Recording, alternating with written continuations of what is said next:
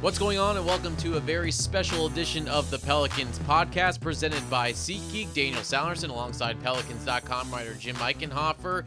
Normally, by this time of the year, we would have started our Pelicans podcast along with the Saints one. We used to do the Black and Blue report, but we have spaced them out now. We have separated the two, so Caroline Gonzalez has done a great job with the Saints podcast.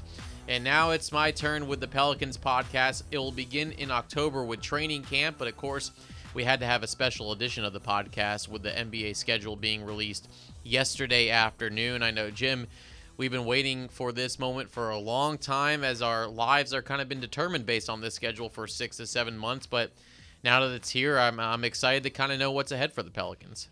For sure. And I mean, I think this goes with a lot of things that have happened since April, since the end of last season. But to, I mean, you can tell me what you think, but to me, this was even more anticipated schedule than usual just because of all of the excitement of what happened this summer with the draft and some of the additions that were made, whether it was in trades or free agency. So this was this was a little different, I think, this year. I've, I've been here. We both of us have been here now for long enough that we've gone through this process of the schedule release. But to me, there was a little added anticipation and excitement, especially just thinking about what kind of exposure this this team was going to get. And I think we should start with that with the national games. I think that's the biggest storyline for the New Orleans Pelicans, and you can break it down more.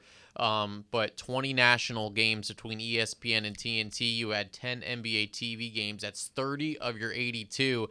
And I know there's been some seasons where we've had roughly around that in some of the Anthony Davis era, but to have that one year after how yes, last season played out for the Pelicans. Um, I wasn't surprised based on Zion Williamson and others, especially JJ Redick, and this team is very going to be very exciting to watch. But it's pretty impressive to have 20 games on national television just between those two channels. Yeah, it certainly shows the excitement for this team is definitely not just here in the city of New Orleans or in this region. Um, to kind of put some of it in, in context, I think – even though, like you said, there's been years where there've been a good amount of national games. If you set aside the, if you don't count the NBA TV part of it, you talk about just ABC, TNT, and ESPN. The most that the team has ever had in franchise history was 13 games. So they went up to 20 this season. Um, that's over a 50% jump from any previous season that they've ever had. So, I mean, it's it's really great news on a lot of different fronts. But I mean, I think it's also really impressive to put it based on what happened last season and how disappointing and frustrating that was to get to this point now where they're one of the we haven't had time yet to look at the other teams and how many national TV games that they have but I mean I would venture to guess they're probably the Pelicans are probably in the top 6 or 8 there might be 6 or 7 teams possibly that have more than 20 national TV games but to be at that level I mean if you're above you know 15 18 national TV games you're on a ton if you look at historically over the years. So I'm just really happy for for everyone here, really, that that um this is such a great acknowledgement of how much people want to watch this team play, and it's not just a local thing, but I think it's all across the league, and obviously the TV networks feel the same way. Of course, the Lakers and the Clippers are going to be the two of the teams that are going to max out probably those national television games, especially when they play each other there. Um, one of them is on Christmas Day. Um, let's talk about Christmas Day a little bit because the Pelicans will be a part of Christmas Day, which is a nice surprise for New Orleans. Um, not only the Christmas Day game, but as part of those 20 nationally televised games, the two ABC games, which mm. the Pelicans have not seen since they um, began this new format with the ABC Saturday showcases. Sometimes they have Sundays, right. but the Pelicans have not been on ABC in quite some time, or if at all. So the fact that it may be earlier years with Chris Paul and stuff mm-hmm. when they didn't mm-hmm. have that much of a schedule with ABC, but sure. the fact that you have two of those, one on Super Bowl Sunday against the Houston Rockets. Um, I can't find the other one. Is I'm sure I'll find it in a second here. It's uh, Clippers and Clippers, January. Jerry. Thank yep. you very much. Mm-hmm. But between those three games, that's what stands out to me. On Christmas at Denver, and then those two ABC games, that's where you kind of see where the Pelicans stand as far as the ranks sure. of other NBA teams as far as national games go. You know, it's funny with the ABC um, situation. The I don't know this 100% is true, but I think it's about 99.9% true that the last time New Orleans was on ABC was two, a regular season game was 2009. Okay. They had a game against Dallas. So since the team became the Pelicans, not the Hornets, right. they have not. Ha- this will be the first time that they've ever had any regular season game on ABC, and there's two of them within a span of yeah. 15 days. That's still 10 years since right. the last one. Sure.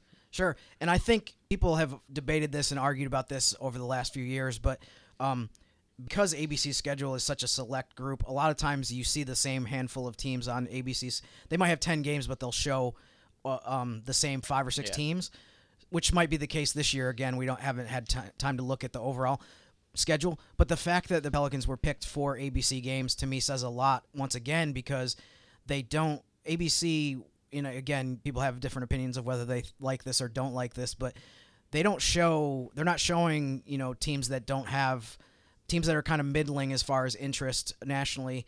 They only show the teams that are like at the top of the list. So again, that's another great sign that people are people are excited about the Pelicans and that they're going to have a game on Super Bowl Sunday. They're going to have a game a couple weeks before that against the Clippers. So it's it's just great. It's just stuff that's really unprecedented, which I think is is is cool to see. You saw a lot of Lakers last year, a lot of Warriors, a lot of Rockets, Mhm. Thunder, even with Westbrook and Paul George. Those four teams, it seemed like they would play each other on there. Right. Um, Yeah. that was it, it. Seemed to be that there was a. You're right. Like top five or six teams that you Mm-hmm. knew was going to draw some attention would be on that ABC. So either the Pelicans are already up there as far as a team that everyone's going to be excited to see, or maybe they're starting to change the format a little bit, which is fine too. As far as maybe Yeah. adding a few teams that add more intrigue, but not as much maybe as those top Sure, teams. and and you know this is a whole greater discussion that we probably don't have time to get into today, but we might as we get closer to the actual season.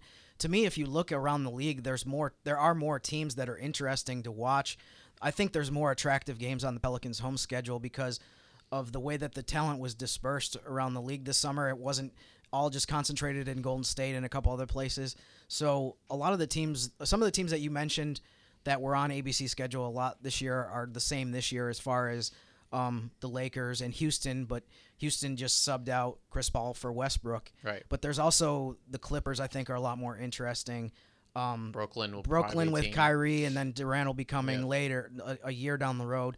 Um, Golden State is still attractive, Yeah. even though they lost Durant. So I, there were a lot of really good things that happened in terms of making the interest in the league, I think, more spread ac- across more teams. And I think because of that, that's probably going to affect the national TV schedule as well, which I think is a good thing because this is just my opinion, but I I think it's it's better to have the, it not be Golden State versus the Lakers or whoever every single time that you turn on a national TV game. Absolutely. And I want to stick with this national TV theme for just one more topic, and that's opening night, because the Pelicans are going to do something that is really challenging, and that's go to place the defending champs on the night that they mm-hmm. received their rings. And of course, that means a longer ceremony Yep. and, and everything else. You go to Toronto, and obviously, with Kawhi going to the Clippers, Toronto's lost a little bit of that luster as the defending champs, but mm-hmm. nonetheless, that's a very tough opponent and a very tough place to play, especially on the night where everyone gets the rings. It is. You know what's funny? I don't know what the stats are on this now, but I remember as of maybe six, eight years ago, the teams that had op- that had ring night actually didn't have a great record for a long stretch. And the theory, the theory, uh, right? Exactly. The theory was that you're thinking about that. You're you're st- you're kind of still in celebration mode because you're basking in what you did the previous season. So there was an element to people kind of liking being the visiting team on that night. Um, so I'm not sure if that still holds true the last few years based on the results of games, but um, but the Pelicans were in Golden State in 15 or 16 to, for their ring night. So this will be the second time that the Pelicans have been part of that. I mean, setting aside the competitiveness part or, or what your chances are of winning or losing, I enjoy it just because it's it's something. It's not a huge element, but it's it's a piece of NBA history that you get to experience and you get to be there for. You we can always say that we were there and when in 2015 when the Warriors got I think their first rings during this recent stretch. So it'll be cool. I grew up in upstate New York. Toronto was actually the closest NBA team to where I'm from. So from a personal sentimental reason, I kind of think it's cool that I'll be able to be there for their to for the first time that they've ever won a championship. But as soon as they get their rings, it's time to uh, to get competitive and, and try to get a win, a win against them. Are you even allowed to travel internationally? I thought there was some ban on you that might. Uh, Uh, no, you know what? I've traveled with the team for the last six seasons, and I've never had an issue going into Toronto. Hopefully, the Canadian authorities are not listening to this podcast, and what you just said triggers some kind of investigation or whatever. But uh, but it's been so it's been fine so far, and I hope to continue that I know they are avid fans of the podcast, so they might be listening right now. So you never know. for sure. for Um, sure. what else stuck out to you? I think a, a big game that stuck out to me, and of course it's going to stick out to everyone, is November 27th against the Los Angeles Lakers. And of course, LeBron James comes to town, but someone else is coming to town as well, and his name is Anthony Davis. What are you expecting from that night? And I know it's way too early based on it's only August, Sure. but the storyline now is going to be talked about for the next couple days. Um, and it was already leaked probably last week as far as this game being where it was. Mhm. But it's the night before Thanksgiving, and ironically, you have the Falcons and Saints on Thanksgiving the next night in Atlanta. Um, Mm. But the fact that you have the Lakers, I think, are starting to going to turn into somewhat of a rivalry in the next few years. So now that you have back-to-back rivalry games, one being at home, one being on the road, but that game I think is going to be one of the main ones circled on everyone's calendar November I think 27th. as you as you referenced, um, it was reported by a bunch of different people um, that that game was going to take place, but e- on November 27th. But even before then, I think when I started picturing, I talked about this with people um, around here. When you started picturing what that Lakers game was going to be like, I mean, I'm picturing just like a I don't know if circus is the right word. It's going to be just out of the right word. control as far as I mean, it's not just Anthony Davis, but it's also obviously people go crazy for the Le- LeBron game, whatever team LeBron's on. People are excited to watch that game and see him play. And then you also have a couple other uh, former Pelicans on the team with DeMarcus Cousins and Rajon Rondo. Quinn Cook was also here a few years ago. Um, so it's it's it's incredible to, to see what the, they've done with their roster as far as that you almost have the same roster that was here um, a few years ago. So one one fact I'll throw in about the Lakers too and the rivalry or whatever you whatever you want to call it at this stage, all four of the games, whether it's the two here or the two in LA, are on national TV. So I think the executives sat down and said, you know, th- these are definitely games that we want to put on TV and have everyone nationally be able to, to see them. So they did a good job of making sure that those games are going to be very well promoted. A lot of eyeballs on those games, that's for sure. Um, we always talk about back to backs and the NBA trying to do as best they can to space out games, whether it's starting a week early. Um, I think they're going back to a week later now as far as regular season because last year wasn't around the 15th, 16th that we started playing regular season it- games. It's pushed back kind of, but I think some of it is the way that the calendar fell. Okay. But it's it you could you could argue that it's at least a half Okay. of a week later than than usual in terms of the number of day. So the goal obviously is to eliminate back to backs as much as they can. Four games in five nights was another one that they wanted to eliminate as, Mhm. or, or try to eliminate as much as they can, and then Yep. space out games a little bit. Do you feel like this got a little better this year with 12 back to backs for New Orleans? Yeah, because I think that is the that's also the least that the team's ever had. I think last season it was 13, I believe, was the um I know there's different versions of the schedule that in last minute changes. Um at one point there was only 11 and then it ended up being 12 after they made a few switches, but um not only is there 12 back-to-backs, which is the least they've ever had, but one of them is a home-home back-to-back, which I don't necessarily really consider a true back-to-back because you don't have to travel. Yeah. You get to sleep in your own bed. It's very easy. Um, so I, I, I want to give the league credit again for, and this might even be more the case when we see what other teams have around the league in terms of number of back-to-backs. There might be other teams that only have nine or ten. I mean, to be able to get to that point is to me is is just really impressive, and it's been great to see how they continually improve the process for making the schedule. Because if you remember back, I think even even um, since you've been here, even if four or five years ago, a lot of teams had 20 back to backs. Mhm. So to be able to go from 20 on a regular basis from year to year to now 11 this season or 12 this season, I mean that's that's a really big jump, and it just improves so many things as far as the caliber, quality of play, the sleep, obviously that everyone gets, including us. So I mean, I'm I'm I'm just really um, positive about that. And there's a couple situations specific to the Pelicans that aren't great as far as having a home road back to back where the second game is in Minnesota. That's not exactly Those are just the worst. yeah, those are pretty bad. But um, but uh, overall, I mean, I don't think there's really much to complain about, especially when you compare it to how things were five or six years ago. Yeah, you mentioned the back to backs. Um, back to backs are at a historic low for the fifth straight Mm. season. Teams will average 12.4 this season, down from 13.3 last season.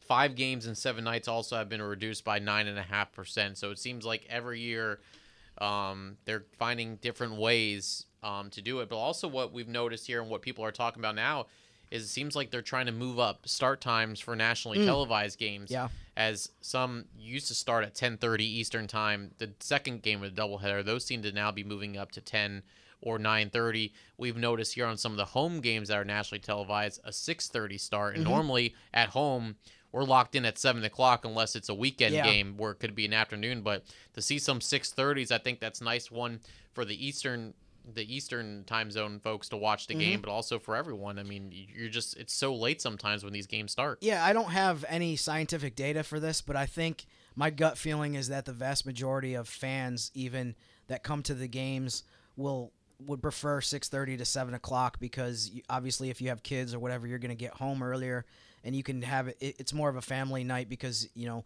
you're not going to get home at 10, 10:30. Um, so that half hour is nice. Um, there's definitely a segment of fans, and again, this is just there's no I don't have data on this. There's definitely some fans that won't like the 6:30 because if they have to get out of work or whatever, they have to do X Y Z before they come to the arena, it's going to make it tough for them to get there on time.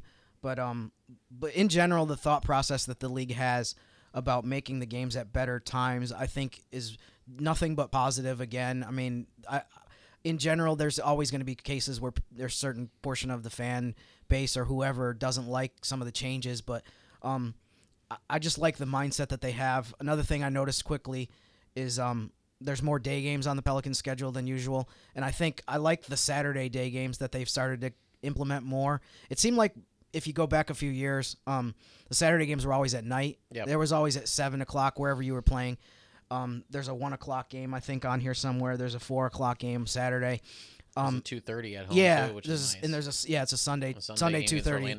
So, um, and even for international fans, just based on the time difference, a lot of times having more day games, it makes it easier for them to be able to watch if you're in Europe, for example.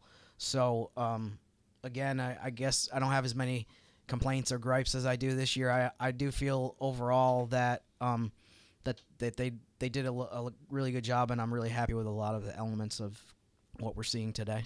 17 weekend games at home for the Pelicans if you're counting Friday, Saturday, and Sunday. And for me, that seems higher than a lot of times where we see, especially with the Saints schedule, you lose a lot of those weekends when whether the Saints are in town mm-hmm. between the Bayou Classic. Then you have college football with the Sugar Bowl. This year, it's the national championship, I believe, or one of the semifinals, I think. Um, National champ- national championship, championship for is here, college yeah. football. Mhm. But to have 17 or 41 on the weekend, plus with everything so spread out, like you said, with free agency, as far as so many more teams Mm-hmm. are more prone for people to come to watch. Yeah. I think this makes the home schedule very fan friendly, if you ask me. Definitely, and specific to that, to me, um, it changes every year, but there there are a lot of really good home games at the beginning of the season this year. I think really a lot of the if you look at um, October and November, there are a ton of games where it's there's plenty of reason for people to come. I mean, even some of them are national TV, so.